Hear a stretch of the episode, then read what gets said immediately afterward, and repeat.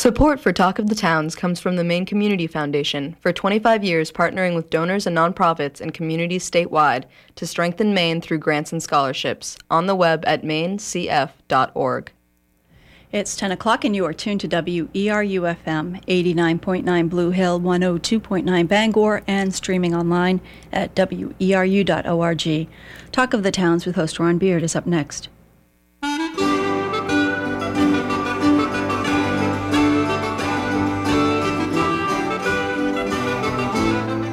Good morning and welcome to Talk of the Towns here on WERU.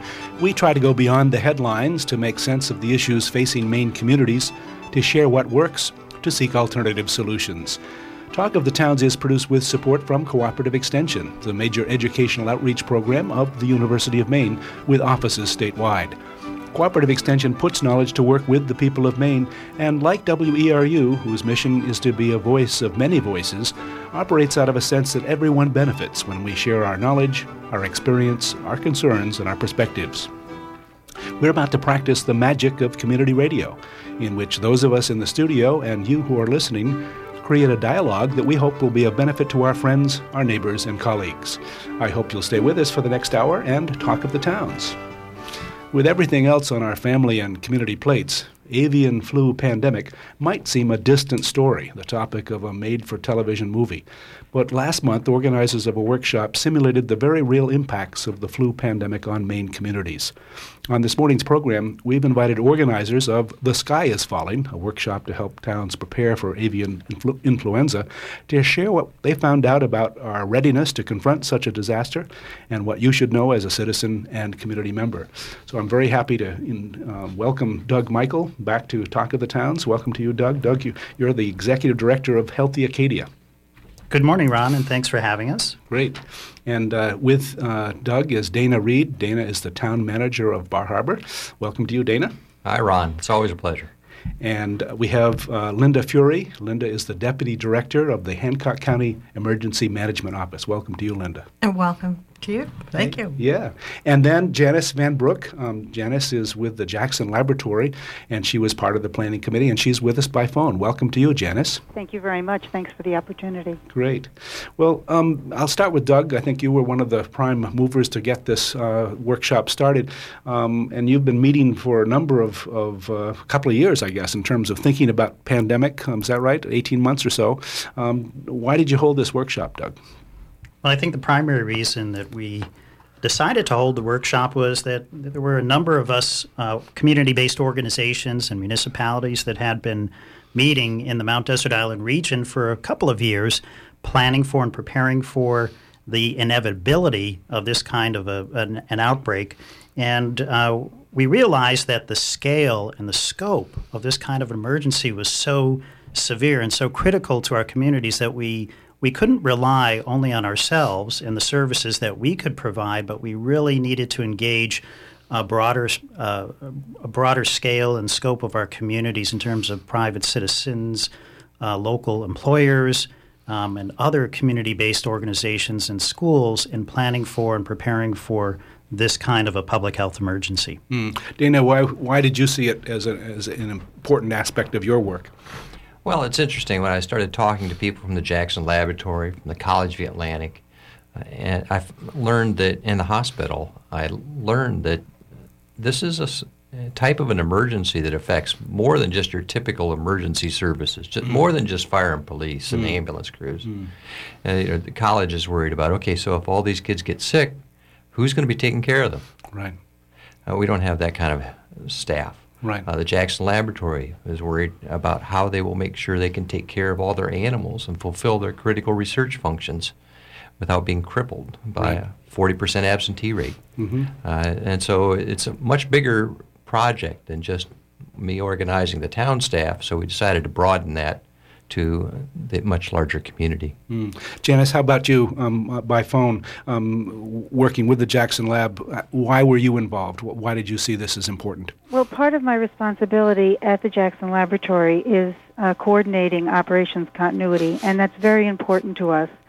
And um, it's very important to be part of the community. Uh, we have been working hard on our emergency response and our operations recovery, and right now we are, in fact, um, um, working with each of our, or just about, we just started a pilot and we're just about to work with each of our departments on pandemic response.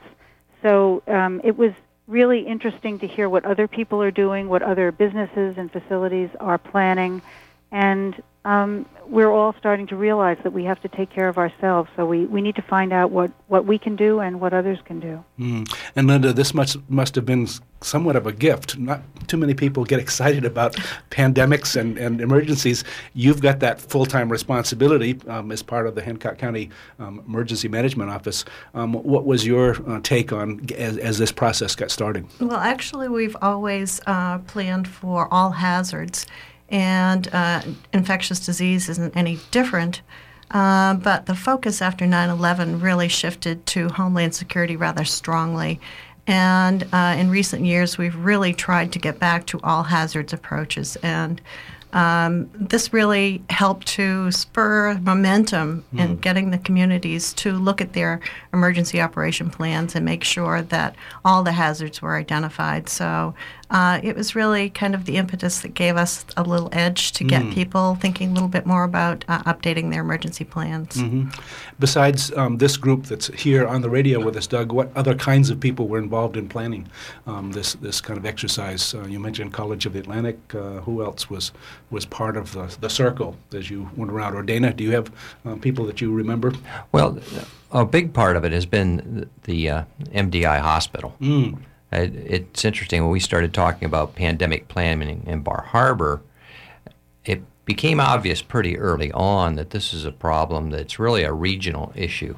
Mm-hmm. And more likely, more than likely, any response is going to be focused around the service area of the hospital which uh, I guess not coincidentally is also the service area of the MDI League of Towns, which I chair. Mm. And so this was a natural forum to bring some of these town managers of those eight towns together, along with the hospital staff. And the hospital is quite involved with this. They have to do their own emergency planning mm.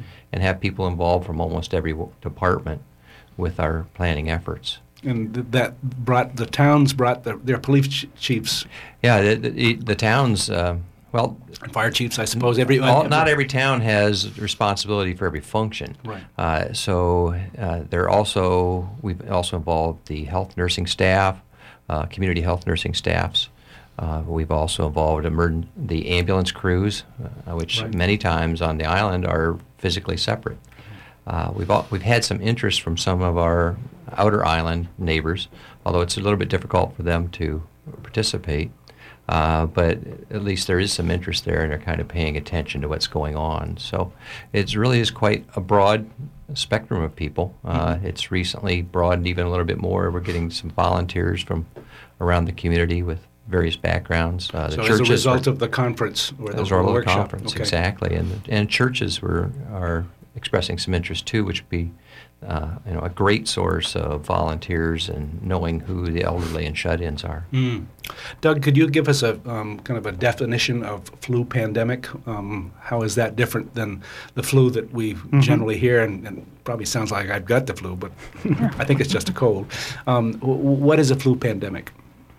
Well, I think you, as you mentioned, many of us are quite familiar with seasonal flu uh, and particularly this time of year when we've, uh, for the last month or so, when our communities are faced with a lot of different viruses traveling around, we, we tend to have this very predictable uh, outbreak of seasonal flu that hits maybe in uh, late January, February, March, and extends into April in our communities. But pandemics are, are sort of a much different kind of a uh, of an outbreak, and it's it's not only a localized outbreak, but it's a regional outbreak and a global outbreak. So we have not only disease traveling uh, across and within our communities, but at the same time, we have these kinds of outbreaks happening in all communities across the United States and, and in all countries across the world. So when we reach that stage of disease transmission, we call it a pandemic. Um, and as, as you can sort of wrap your head around that, it's it's it's it's uh, all encompassing because it's not only affecting our local community, but it's affecting everybody's community. And so when we think about our need for healthcare services or for medicines or for supplies, um, we have to think quite differently because now all communities everywhere need the same things that we do. And unlike some types of public health emergencies or disease outbreaks where we can rally resources from one area to support another community, um, it becomes much more difficult to do so in this kind of a, uh, a situation. So, a hurricane, for instance, we have a localized effect and we can marshal resources to help that community. What mm-hmm. you're saying is that all communities would be affected in a similar fashion. Mm-hmm. Um, I, I, think of the flu pandemic of what 1918, 1917 as the as the one in historically that um, our grandparents might have uh, experienced, uh, um, and and so there was a sense of this is happening everywhere. They might not have known it though. They might mm-hmm. have only experienced it from a local. We didn't have the kind of communications that we have today. so um, that's that's a, a, real difference. Are there other differences between mm-hmm. 1918 um, and, and now? Do you think? That's a good point, and and I think the the fact that uh, you know like certain types of events, such as you know we can all think about a, a very recent large scale public health disaster, Katrina, the hurricane, right. and we talk in terms of a hurricane hitting a region or an area, and we can see it on radar, we can visualize it, we can see the wind, the destruction, the rain coming. Um, unlike that kind of an event, with a pandemic or a viral outbreak, it is largely silent and non-visual. We can't see it. We can't hear it coming. So, uh, in when we're in the midst of an outbreak, unless we look at our surveillance systems and we look at the data that we're getting back from laboratories and from doctors' offices and schools, we really don't know to the extent that the disease is transmitting within our communities. So, like the recession. Absolutely. so, when we go back to the 1918 outbreak, there were many lessons learned from that very severe pandemic event. Uh, but one was that uh, there were many communities that were in denial about the existence of the disease. Mm. And so we know when we look back at how different communities and community organizations responded, those that uh, were a little more tuned in and responded more quickly and uh, in ways that they would uh, distance populations from each other, close schools more quickly, set up emergency resources, and provide public information, well, they fared much better. They had much lower rates of transmission and much lower rates of death uh, due to that disease. Mm. I'm going to bring Janice into this because Janice, you you uh, uh, talked about uh, the the title of the workshop. Um, you titled this "The the Sky Is Falling" and referenced Chicken Little. Tell yep. us that story. Well, I don't know if you know the story of Chicken Little, but an acorn dropped on her head, and she ran around the dooryard saying, "The sky is falling! The sky is falling! I must go tell the king." And her fear was communicated to all of the animals around her. There are many versions of this fable, but one entry ends by saying, The chicken jumps to a conclusion and whips the populace into mass hysteria. We feel that Chicken Little might have come to a better end had she done a little research on acorns, MapQuest, and foxes so that she could have been better prepared to make good decisions for her emergency. We, we really held our The Sky is Falling workshop to raise awareness of a possible pandemic influenza and to offer resources and education so that all the community leaders could be better prepared. And as Doug said, um, to, to, avoid the denial factor um, that this might um, not be something. Well, um, I think there's no better way um, to describe this. First, though, where would a pandemic start? Doug, the avian flu pandemic, um, what mm-hmm. do we know about that, and, and why are we worried about it now? Well, any, any flu pandemic starts with a virus. Mm-hmm. And uh, there are several viruses that are being tracked right now. The one that we hear most about is called H5N1, and it is the one that is affecting bird populations, or we call it also avian flu. And uh, that one has um, some risk and some potential to mutate to the kind of a virus that would be highly transmissible between people. Mm. And where once that happens, we would anticipate a rapid spread of disease. Right now, uh, people are getting infected from this particular bird virus directly from the animals, but we really don't have any evidence yet that it is uh, that there is any person-to-person transmission. And if and when we start seeing that particular virus mutate to the form where it would tr- transmit person to person, then then sort sort of our our alarm factor raises and we would go to a different stage of public health alert. Um, but any any pandemic starts with a virus, and and that gives us a clue that there are ways that we can prevent the spread of virus. Um, but generally, with a pandemic flu situation, we don't have immunity to that. It's a new virus. Um, populations have little or no immunity to it, so therefore, once it reaches human to human transmission, it spreads quite rapidly and globally. Mm. And no chance to really set up um, some kind of, of uh, protection to take a, um, a, shot for this particular thing. We take shots for the for the seasonal flu virus.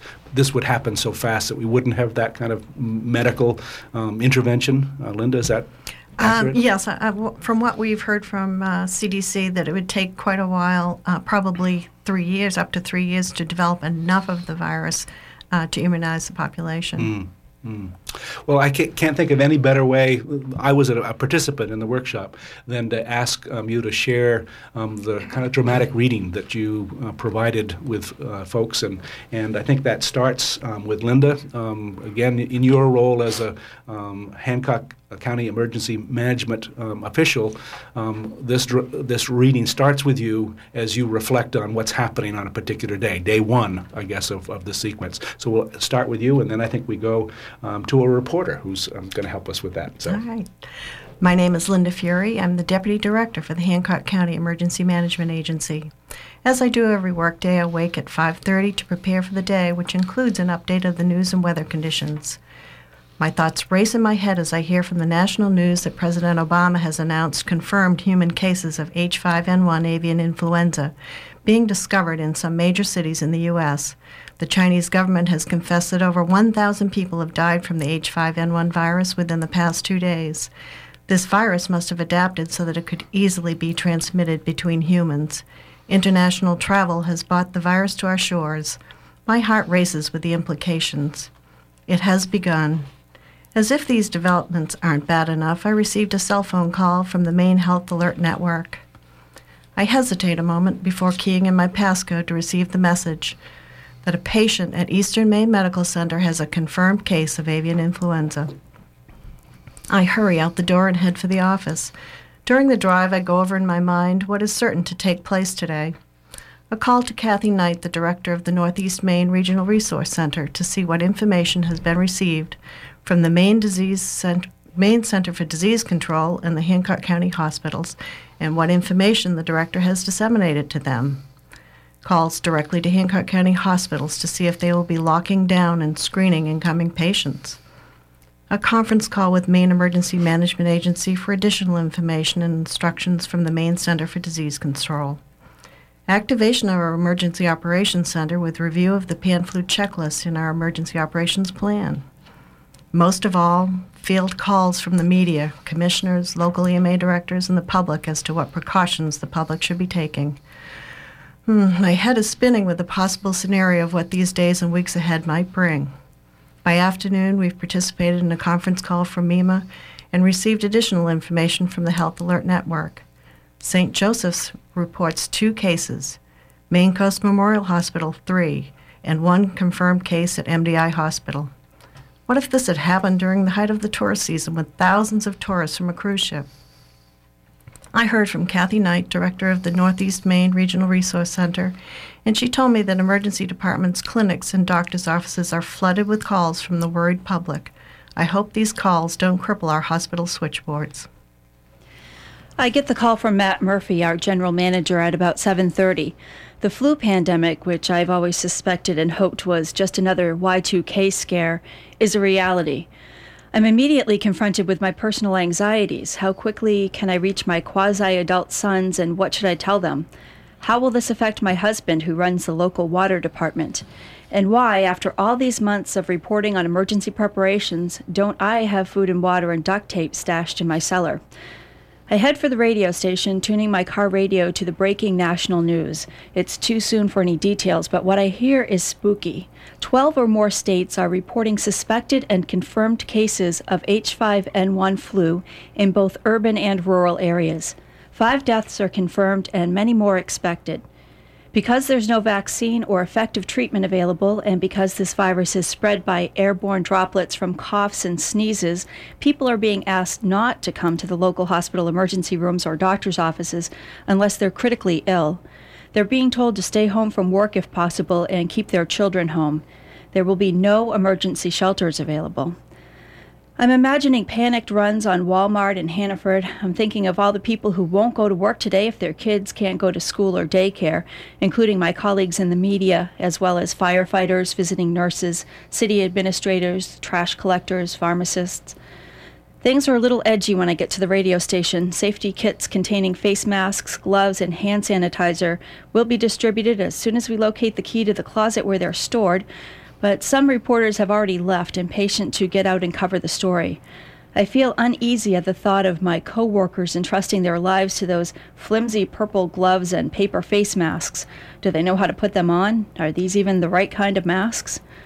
I'm pining to see what's happening at our local hospital, but one of our volunteers with a tape recorder has been sent out to make the local rounds. I've been assigned to stay at my desk and find out what's going on statewide, but I'm not having much luck. All the numbers I have for Dora Mills and Christine Perkins from the Maine Centers for Disease Control send my calls directly to voicemail and then inform me that the mailbox is full. The MEMA office is likewise unreachable, although there is at least a message box there. At about noon, I call the Public Affairs office at Eastern Maine Medical Center. Two patients have tested positive for H5N1 flu virus. The hospital won't release names or even hometowns, but one is a middle aged male who recently returned from visiting his daughter in China. He drove himself to the ER early this morning. Yesterday afternoon, when he was beginning to feel feverish, he ran a number of errands in Bangor, including visiting his children's daycare center. The other patient is a young nurse who makes home visits and has been in close contact with a number of elderly people at a local assisted living facility. Both patients, healthy until yesterday morning, are on mechanical ventilators and in critical condition. I keep trying to reach Dora Mills or Christine Perkins.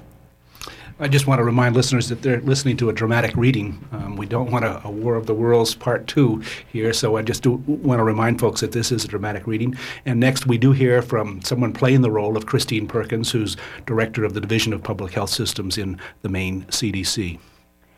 I got the call at about 5 a.m. from the federal CDC that H5N1 was spreading rapidly in humans, including several cases confirmed here in the U.S. After a five-minute phone consultation with colleagues at the Maine CDC, the Maine Emergency Management Agency, and the governor's office, we agreed to activate the pan- we agreed to activate the pandemic protocols we've been working so hard to refine over the past several years. Governor Baldacci has declared a state of extreme public health emergency which allows us to lift a number of rules and laws to make it easier to protect the well-being of Maine people. Among the immediate changes are the lifting of regulations that govern how many patients hospitals can admit, allowing them to fill up with as many sick people as they can reasonably care for. Of course, their ability to care for patients is dependent on many factors, including the availability of nurses, housekeepers, and kitchen workers. In the case of this virulent flu, many patients will also need intensive respiratory treatments and mechanical ventilators in order to survive. And of course, the fact that we're in a pandemic doesn't stop the flow of other medical needs heart attacks, broken bones, emergency appendectomies, and new babies coming into the world. Hospitals will have to make some very tough, some very tough choices, and as a former practicing physician, I know those decisions will be excruciating. The governor has also signed an emergency order allowing patients to be treated in non-healthcare facilities, such as schools or community halls, in case all available hospital beds are filled. Again, it's unclear what kind of staff, equipment, or supplies will be available to care for these sick people, but at least it won't be against the law to create a safe place for them. We also put a freeze on all supplies of antiviral medications such as Tamiflu, the only drug thought to be effective in, combat, in combating the effects of the H5N1 virus. This means that pharmacies that currently have Tamiflu in stock will be unable to distribute it until we determine who should get it. We know this will include some but not all of those people with documented infection. We must also decide whether to set aside some of what we have, reserving some for key responders who may get sick later, people like healthcare providers, police and fire crews, public officials, and others whose work is critical to the functioning of our society during this crisis. By mid-morning, we have staffed a 24-hour phone line to answer questions from healthcare providers, and we've initiated a round-the-clock system for monitoring the spread of identified cases of H5N1 in Maine. Along with Dr. Mills and other members of the state's emergency response team, I've moved my own operations to MEMA's Emergency Operations Center near the Augusta Civic Center and set up a 24-hour-a-day schedule for myself and a few key staff. For at least the next few days and perhaps much longer, we will live here, sleeping on cots and eating whatever food is supplied. I will be separated from my husband and our young children, but I have the comfort of knowing that we've set up our own family plan to be ready for this pandemic. I have to trust they'll all be safe. I know reporters are trying to reach me, but my contact numbers have been changed, and almost all access to me and other senior government officials involved with the emergency is now through MEMA. For now, the media will have to be content with the information we issue by fax and email, but within the next 24 hours, we will begin twice daily press briefings and conference calls. And next, we hear from uh, Dana Reed, plain Dana Reed, town manager of Bar Harbor, in this dramatic reading. I wake to radio reports of human to human H5N1 transmission in this country. The day I hoped would never come has arrived. I hope we're ready. I called Dave Rand, Bar Harbor's fire chief and deputy emergency management director, and brief him on the little I know so far. He is opening the Emergency Operations Center and convening the town's department heads, now our emergency response team. I hurry to the office. A Health Alert Network report is on my incoming email. I await information and directions from Dora Mills or Christine Perkins at the Maine CDC. I'll look over the pandemic flu response plan MDI governments have been working on for years. We've tried so hard to be prepared, but there is no way we could anticipate the way it will actually play out. We just have to hope the plan is flexible enough to meet the challenge. I email the MDI Pan Flu Working Group to set up the conference call which will start implementation of our pandemic plan and the League of Towns mutual aid agreements. Becky Byers Basso calls. She too is waiting for information from Augusta. Meanwhile, she wants to know what the town is doing and what the public needs to know at this early stage. Be calm are my words of wisdom to the public. I repeat the mantra I've been saying for months. Make sure you have two weeks' supply of necessities. Stay informed through newspaper, TV, radio, cable access, and 211, and the World Wide Web, and don't panic. Be calm. Unfortunately, I know panic will likely rule the day. The public, my staff, and the vulnerable, poor, and marginalized people who depend on the town's help will all be alarmed by this news.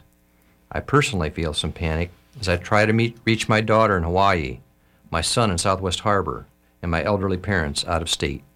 I wonder how prepared their communities are and whether they are ready themselves. And finally, um, a reading from um, Doug reading the role of James Willis, the chief of police in the town of Mount Desert. While I was getting ready for work this morning, the on duty officer called me and advised me that the national media is reporting human to human transmission of the bird flu. I wonder what I was thinking when I decided that becoming a police chief was a good idea. On my way to the station, I confer with the deputy patrol sergeant and we review our areas of concern.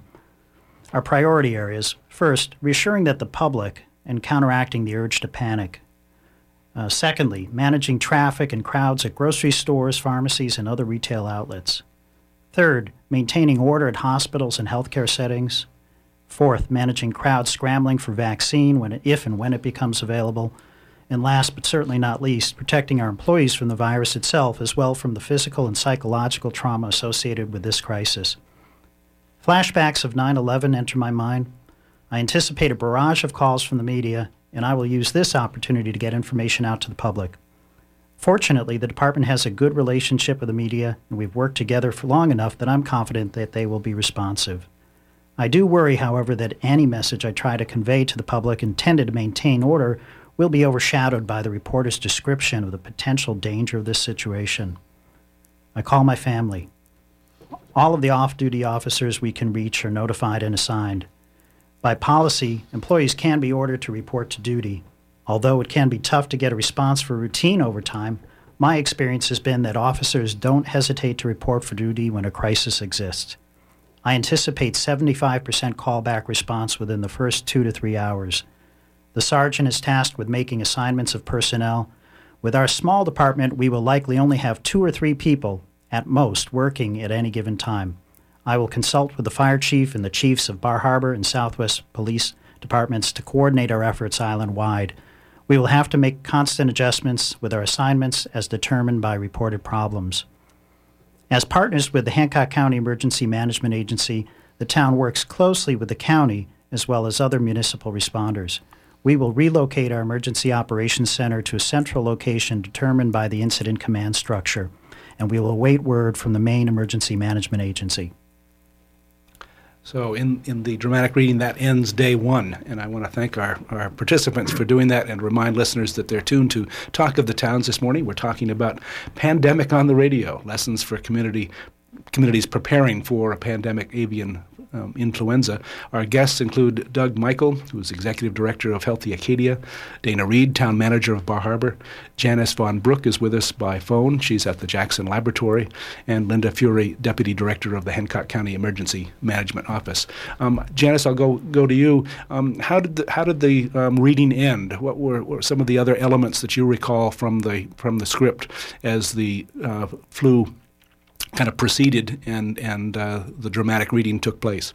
Well, uh, people got very tired. I mean, as we went through the reading, um, we went to the, the end of I think two weeks, and then maybe a month later, and you could hear in the role play how people, you know, when you respond to an emergency and it's a couple days long, you sort of can keep kind of uh, the hope alive. But when you when you've been go- at it for a long time, you could you could hear in the role play how people were getting uh, more frightened. They were running out of supplies. They were tired. They were worried about their families, and I think that was what was um, very uh, uh, made a great impact. I think on me certainly when I first heard it, and I think it makes a great impact on other people when you start to realize how long this could go on. Mm. Any of the rest of you here in the studio um, have anything to to, to uh, recall about the dramatic reading and how it kind of uh, played out. Linda, anything that you recall from, from that? Well, unfortunately, I wasn't able well, to that's attend. Right. right. so I'm not sure about that group, but I have seen this uh, reading done before. And I think Janice is right in that uh, it really impresses upon people that resources aren't coming from outside as they do in a, in a disaster that's um, just affecting that particular community or even that state. Uh, and that's where emergency management, uh, at, particularly at the county level, can call the state and call for federal assets. And um, in this type of a situation that would affect the country, uh, we wouldn't have those assets available. So we really have to look at the community level. And um, staffing uh, is quite lean in emergency management. And uh, so it would be a very long term event and uh, it would be exhausting. Mm. So um, that, that is the situation. I'm going to get a couple more comments from Janice, and then I'm going to let her go so we can open up our phone lines. But Janice, at the Jackson Lab, how would how would you actually um, mobilize um, your teams to uh, take care of, of, a situation like this? Mm-hmm. Well, we would we would certainly also follow uh, incident command system, and um, uh, when when it became apparent that we were sort of at day one, which this role play was telling us that we knew the pandemic was here. Uh, we would set up our own um, emergency operations center, our EOC, and that would be staffed by our crisis manager, who would be our COO.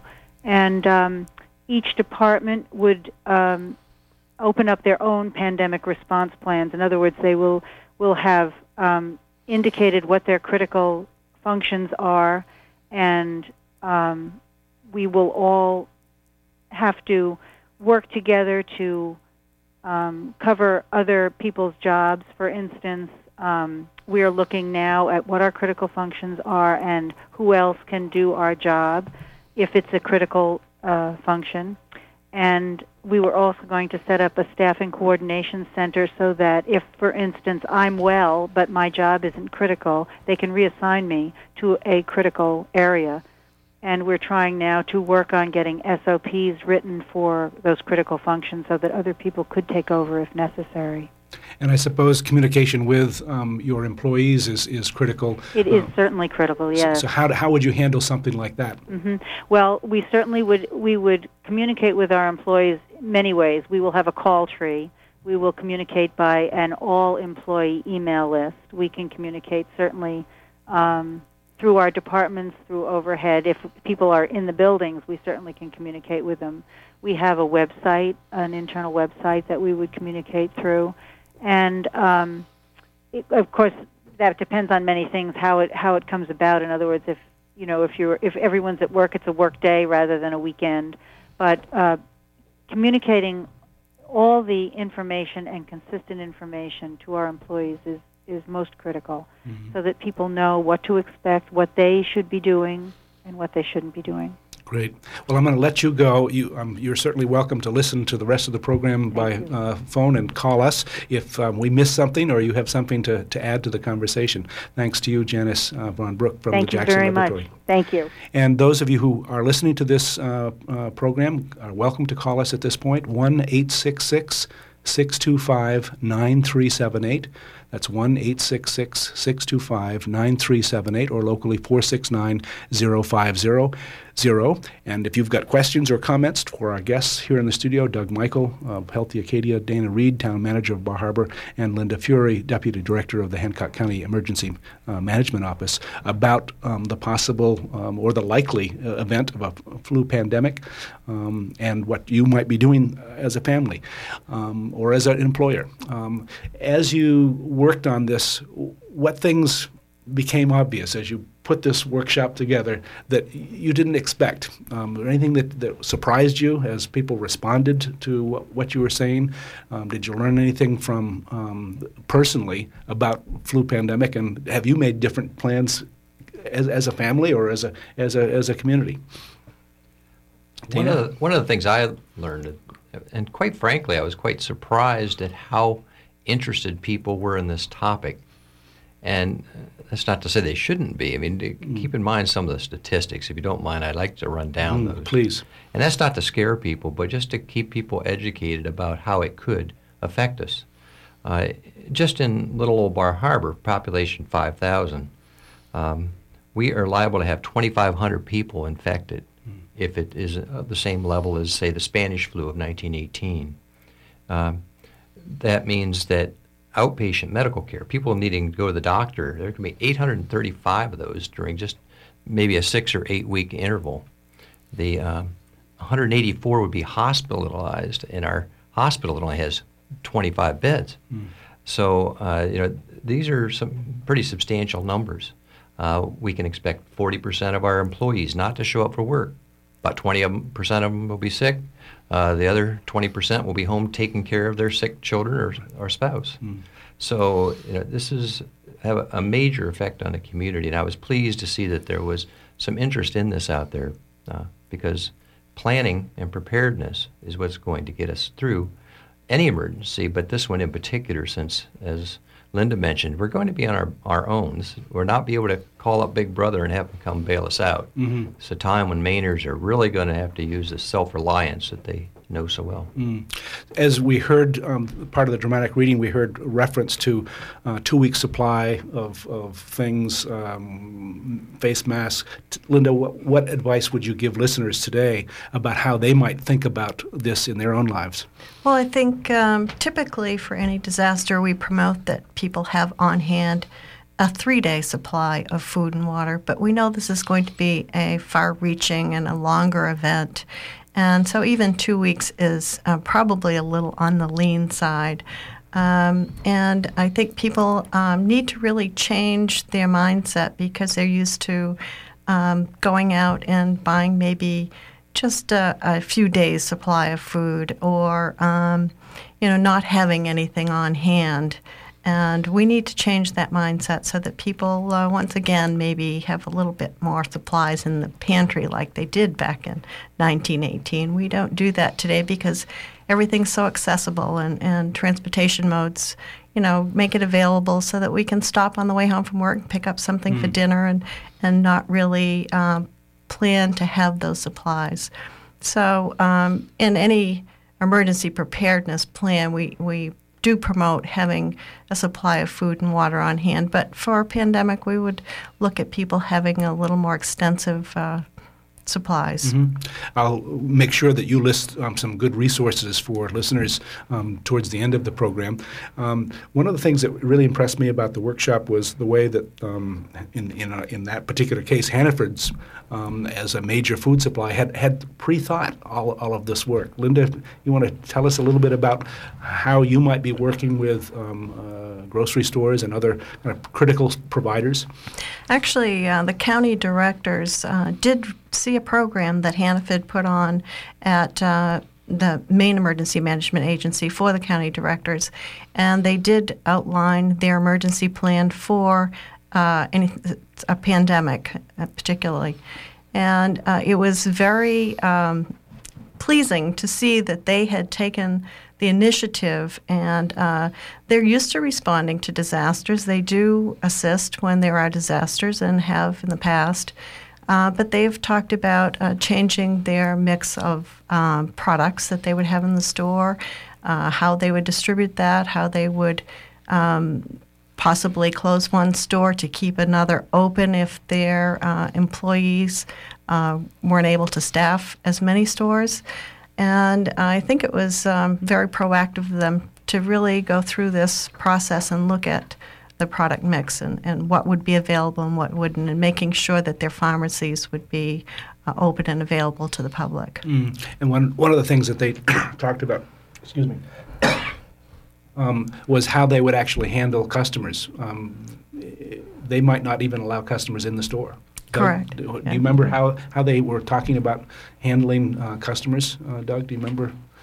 Well, I, I believe that they had um, established a protocol where they would actually take some, either telephone uh, orders and, and have people set up a delivery station perhaps in the uh, behind the store and front in the parking lot, and people would drive up and pick up a box of goods. But it, it was, uh, I think, what it speaks to is is sort of a level of thinking through uh, on an organizational level. How do we conduct our business? How do we fulfill our community mission in the event of this new world that we would all be living in uh, in, in a pandemic situation? And I think that's the kind of thinking that we as individuals, citizens, as families, that we as organizations representing whether they're for profits or non for profits or, or public agencies, we all need to think about how do we conduct business in this new world that we might be faced with. And, and that's really the basis for the kind of organizational plans that you hear you heard we heard from Janice von Brook that the Jackson Laboratory has, has been uh, doing tremendous work planning. I know the College of the Atlantic in our neck of the woods has also been planning, as have several towns, the town of Bar Harbor, Mount Desert Island Hospital, and all the hospitals in Maine have been uh, early on have been focusing on this kind of planning. But with that said, with all these great strides, we should also mention that we as a nation and we as communities and we as individuals are woefully unprepared for public health disasters and emergencies of this scale. So we have a fair amount of work to do, each of us, in, in, in educating the public about the simple things that people can do and how this begins at home. Right. The the the uh, the notion of, of health providers, um, they have to have their own emergency kind of planning. They can't just provide because they they're going to have sick people as well, um, sick, staff members as well. So they've got to think about those kinds of things. I'll list our phone numbers one more time: one eight six six six two five nine three seven eight or four six nine zero five zero zero. Perhaps you've got a question or a comment for our guests as we talk about pandemic on the radio, lessons for communities on preparing for a pandemic avian influenza. Um, where where w- would you like to be going? You're still meeting as a committee, I understand. Um, w- what are you tackling now um, as you as you think about the future? Well, we have a, no, a number of different teams that are part of our working group. And uh, the one that sponsored the forum is our community outreach and education team. Uh, we also have teams dealing with uh, the Emergency Operations Center, how to organize ourselves across the, the region, uh, as, as well as public information and so forth. Mm. So you're you, you're you see this as an ongoing process to kind of keep people in touch with this issue and how to be better prepared. Well, certainly, and even though this is the focus of our uh, current emergency preparedness, I, I, personally see this as mm. Emergency preparedness of any type. Right. Knowing the responders, uh, knowing what their capabilities and resources are, in the event of any type of an emergency, this will help the MDI community uh, respond most effectively. Great. Uh, I'll list our phone numbers one more time uh, 1 866 625 9378. And we do have a caller. Go ahead with your question or comment, please. Hi, this is Doug Machiasport, and I was wondering what the status of the development of any kind of vaccine for the avian flu uh, is, where, where that stands. Okay, great question. Thanks for your call this morning. We'll see if we've got some response. Unfortunately, Christine Perkins of the uh, Maine Center for uh, Disease Control couldn't be with us this morning, and uh, she'd probably be the most up on this. We'll see if, if anybody else has. A, Doug, do you have a sense of where we are in terms of developing um, uh, vaccines for a possible uh, flu like this? Well, what I can tell you that I do know is that the uh, the U.S. government has invested um, in this past five years, some seven to eight billion dollars in pandemic flu preparedness, and much of that money has been invested in research and development of vaccines. So there is some effort to uh, to think about how we intervene early.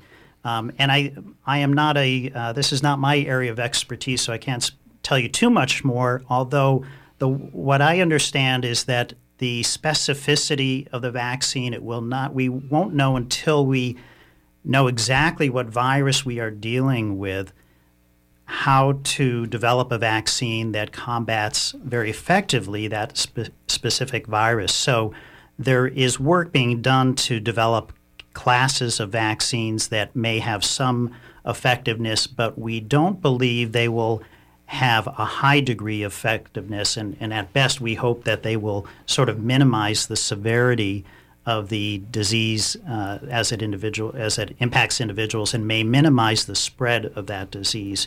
Um, so, I think in the best of all worlds, we will have some some vaccines developed, and that will help us develop more specific vaccines when we have an outbreak.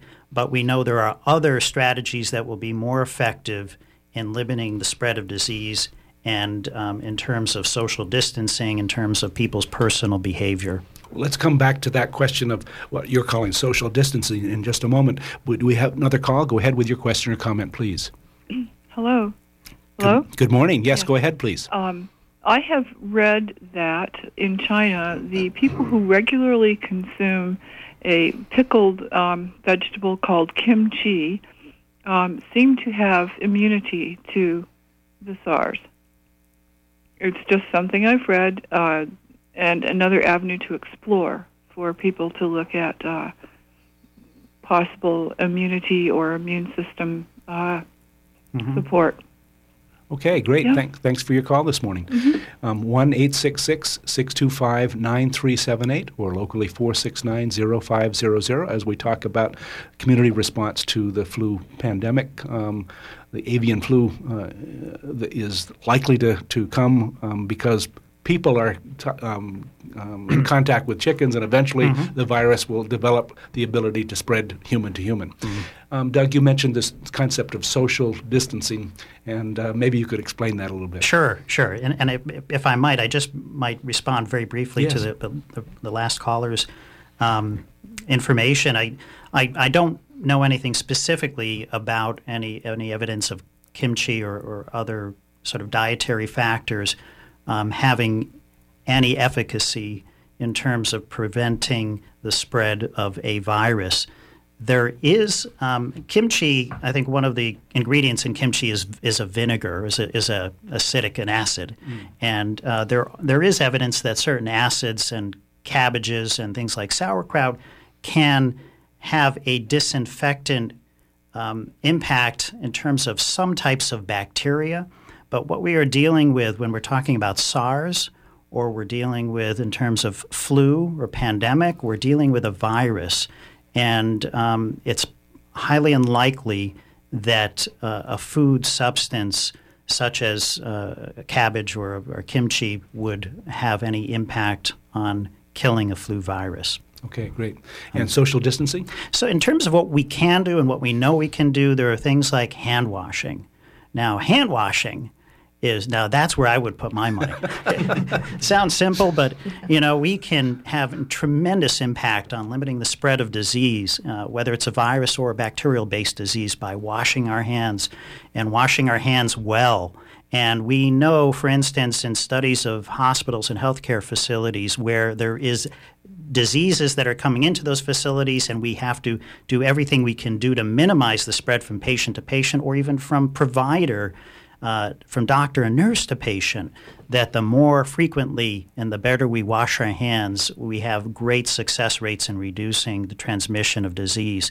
Um, so that's one strategy that we can invoke. Another uh, is uh, is the way that we cough and sneeze as individuals. Many of us, um, my age and older, were brought up that it was polite to cough or sneeze in your hands, and, and we know nowadays that that's probably the worst thing you can do. So the appropriate technique is to actually to take bend your arm and to cough or sneeze right into your the crook of your arm, right into the elbow, the inside of your elbow. And by doing that, the germs that you emit will die in the fabric, and you won't spread them to your hands, which then you touch your eyes, your nose, your, and you touch other people by shaking their hands and other objects. So you can greatly limit the transmission of disease by the way you cough or sneeze. Uh, the third thing we can do when we talk about limiting person to person spread of disease is we can we can invoke, and particularly in broad scale public health emergencies, social distancing.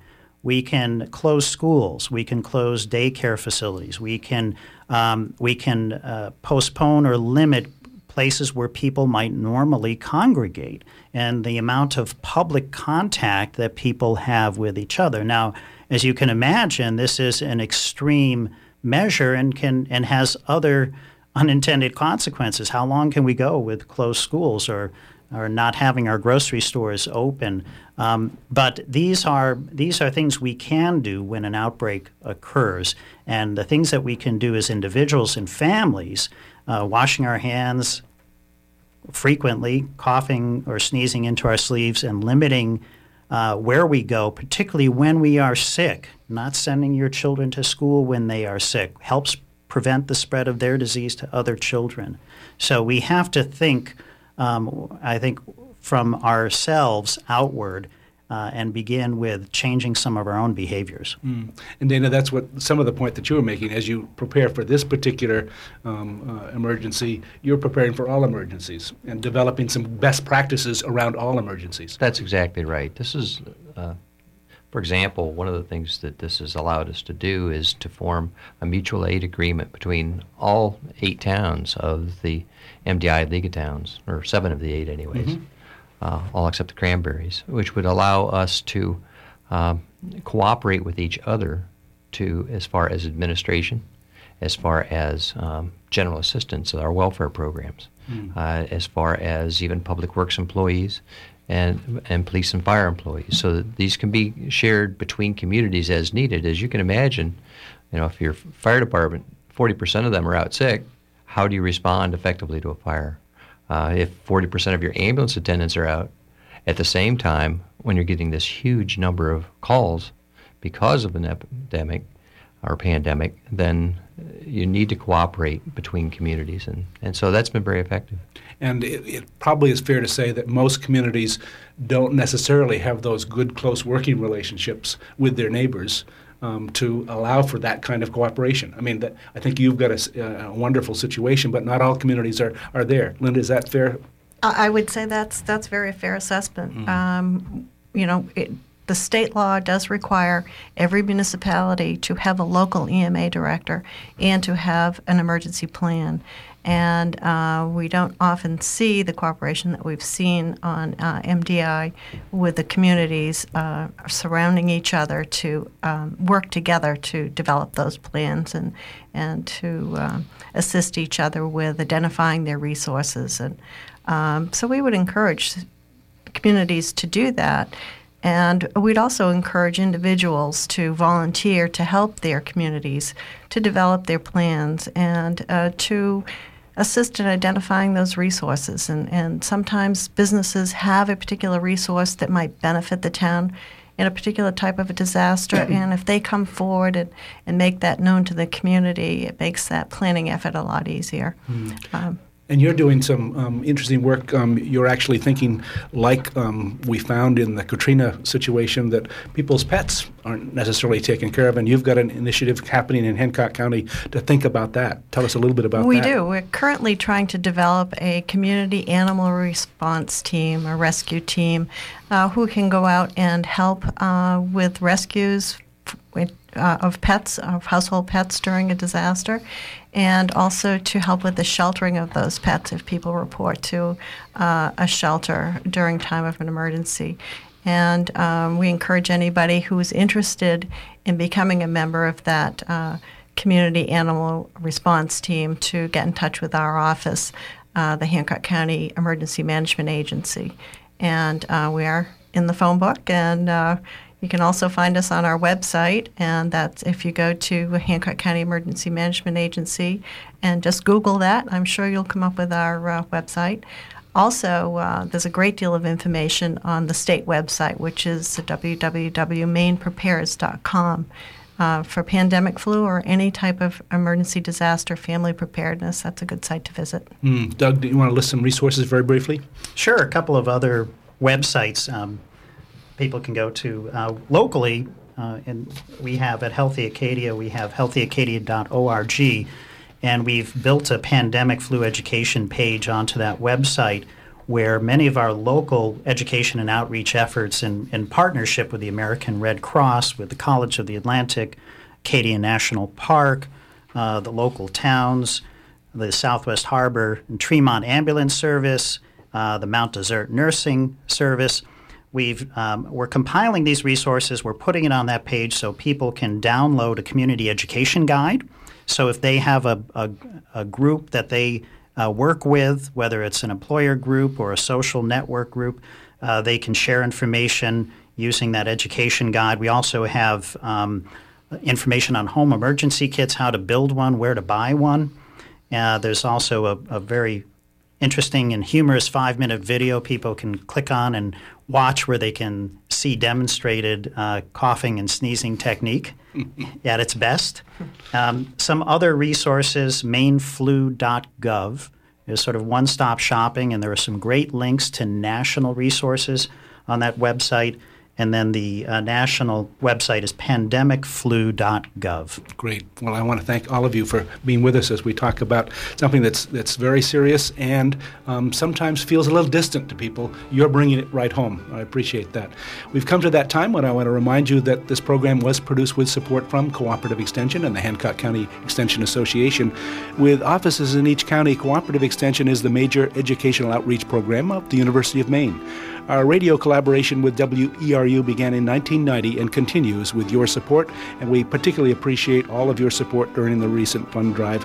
We earned the goal that we set, and we added 100 new members. That's great. Join us from 10 to 11 on the second and fourth Friday mornings of each month for Talk of the Towns. Our theme music is a medley from Coronach on a Balmain House Highland music recording. Thanks again to our guests in the studio, Doug Michael, Executive Director of Healthy Acadia Dana Reed, Town Manager of Bar Harbor, Linda Fury, Deputy Director of the Hancock County Emergency Man- Management Office, and we also were joined by phone by Janice Von Brook, um, Operations um, personnel at the Jackson Laboratory. Thanks to those of you who listened and called in. Thanks to our underwriters. Thanks to Amy Brown for um, both engineering and taking part in our dramatic reading this morning. Stay tuned for On the Ring Wing with Joel Raymond. This is Ron Beard, your host for Talk of the Towns, wishing you a good morning.